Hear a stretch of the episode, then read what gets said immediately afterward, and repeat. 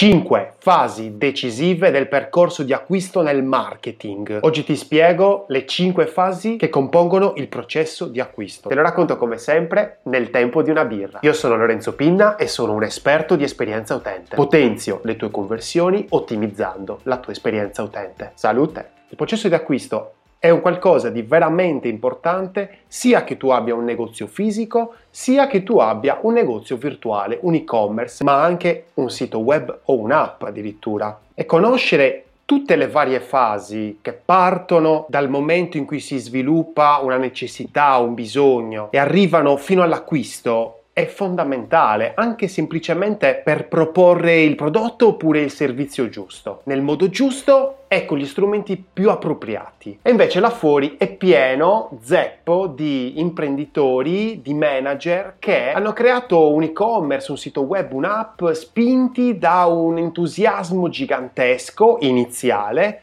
e poi un'insoddisfazione pazzesca successiva alla pubblicazione. Nel momento in cui hanno pubblicato questo e-commerce, questa app, questo sito web, hanno visto che poi non era così tanto semplice raggiungere le persone giuste. E grazie al cavolo. Ma perché? è così difficile raggiungere le persone giuste? Non basta creare un sito web, un e-commerce, un'app, farla fighissima e poi dopo spendere un botto di soldi in sponsorizzate su Google, su Facebook per cercare di raggiungere quelle quattro persone che poi dopo non si capisce nemmeno che cosa cap- comprendono del tuo brand. Non basta, non bastava e ora sicuramente non basta più, assolutamente. Ma è anche giusto che non basti, perché questo metodo, questo lasciarsi guidare da un entusiasmo senza senso, non rispetta le cinque fasi del processo di acquisto. Ma quali sono queste cinque fasi?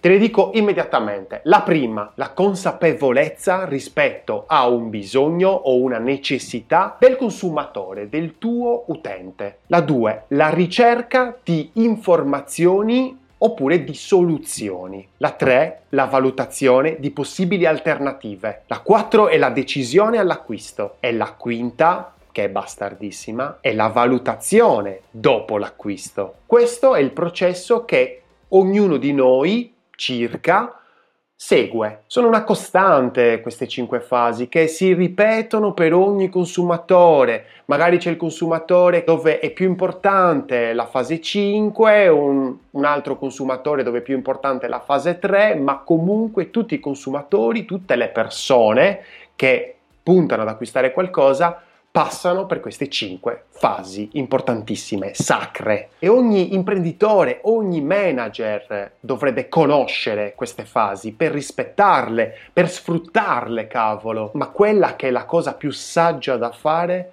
è inserirle in un contesto di esperienza dell'utente, che poi non è nemmeno una cosa così impossibile, così difficile, proprio a cominciare dalla difficilissima fase 1 ovvero il conoscere i bisogni e le necessità del tuo potenziale cliente. Questa è la più difficile, è la prima e più difficile. Ma perché è così importante questa prima fase? Perché è la più difficile da fare nel momento in cui si fa bene questa, le altre sono più semplici? Perché? Il casino è che molti imprenditori, molti manager pensano di sapere già quali sono le necessità e i bisogni che portano o che dovrebbero portare le persone a scegliere i loro prodotti o i loro servizi.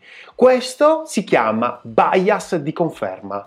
Ragazzi, bias non sono qualcosa di male, ne abbiamo già parlato, ma in questo caso il bias di conferma ti distrugge, ti devasta, ti sotterra perché? Perché non ti fa andare avanti. Tu prosegui con le tue convinzioni e non, sai, non stai lavorando su dei dati reali, dei dati utili che sono quelli dei tuoi utenti che dovresti utilizzare. Ah, tanto lo so io, tanto i, i, clienti li conosco io, sono 10 anni, sono 50 anni ormai in questo settore, li conosco benissimo.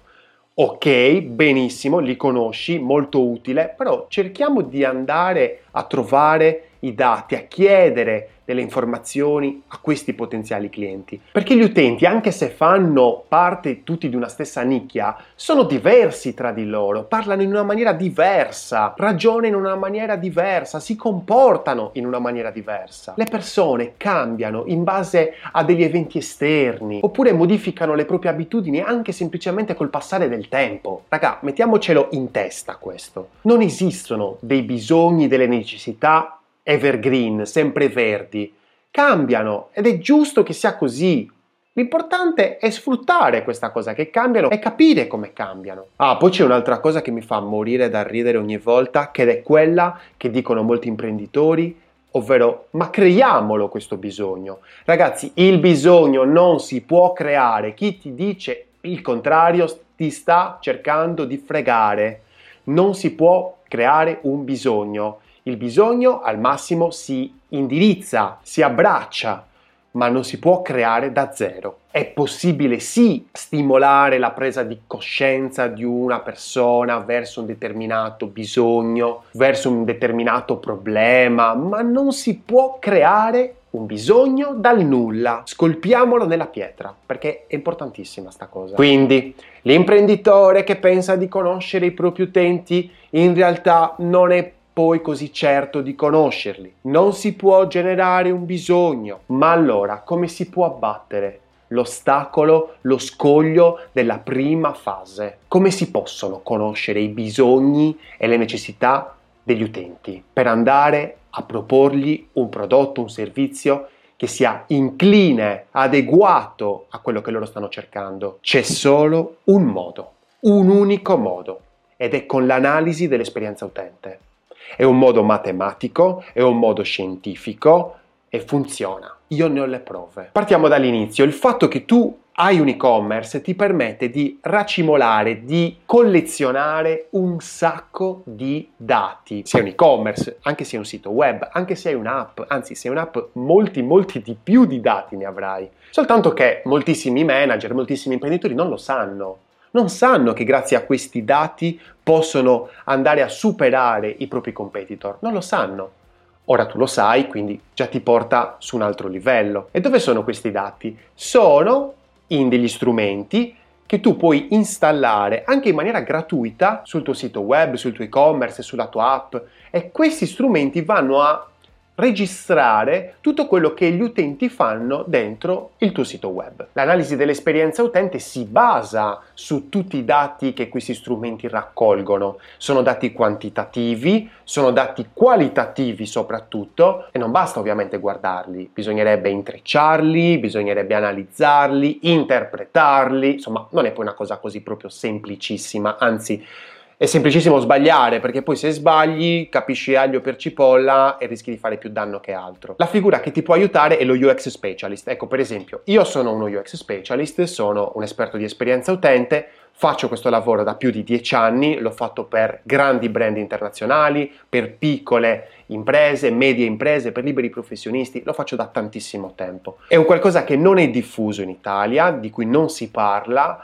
e che chi lo sa se lo tiene per sé ovviamente può aiutare veramente tanti business a emergere, a capire, a comprendere meglio le esigenze delle persone. E se i business riescono a capire le esigenze delle persone meglio, in maniera più chiara, ovviamente le persone hanno tutto di guadagnato, perché finalmente hanno business che parlano la loro lingua e non business che gli propongono la qualunque. Lo UX specialist analizza quindi questi dati e va a trovare quelli che sono gli ostacoli che sono presenti nel tuo sito web, nel tuo e-commerce, nella tua app, perché ci sono degli ostacoli, perché se non stai convertendo quanto vorresti, evidentemente c'è qualcosa che sta frenando quelle persone a non comprare, a non sceglierti. Capiamolo quali sono queste cose, riusciamo a vederle attraverso questi dati che questi strumenti stanno registrando anche in questo momento nel tuo sito web. In conclusione abbiamo visto quali sono queste famose e sacre cinque fasi del processo di acquisto nel marketing. Abbiamo capito qual è tra queste cinque la fase più difficile da superare. Abbiamo capito quali sono i motivi che portano imprenditori o manager a non riuscire a superare la prima importantissima fase e abbiamo capito anche come poterla superare in una maniera semplice, in una maniera veloce, in una maniera efficace ovvero senza perdere soldi e tempo. Se ti interessa, io sono a tua disposizione, trovi tutti i miei contatti qui in descrizione. Se vuoi approfondire, puoi leggere l'articolo che sta qui in descrizione. Se vuoi rimanere aggiornato su come potenziare le tue conversioni con l'esperienza utente, quindi soddisfando i tuoi utenti, iscriviti al canale e clicca sulla campanella. Progetta responsabilmente perché i tuoi utenti non ti danno una seconda possibilità.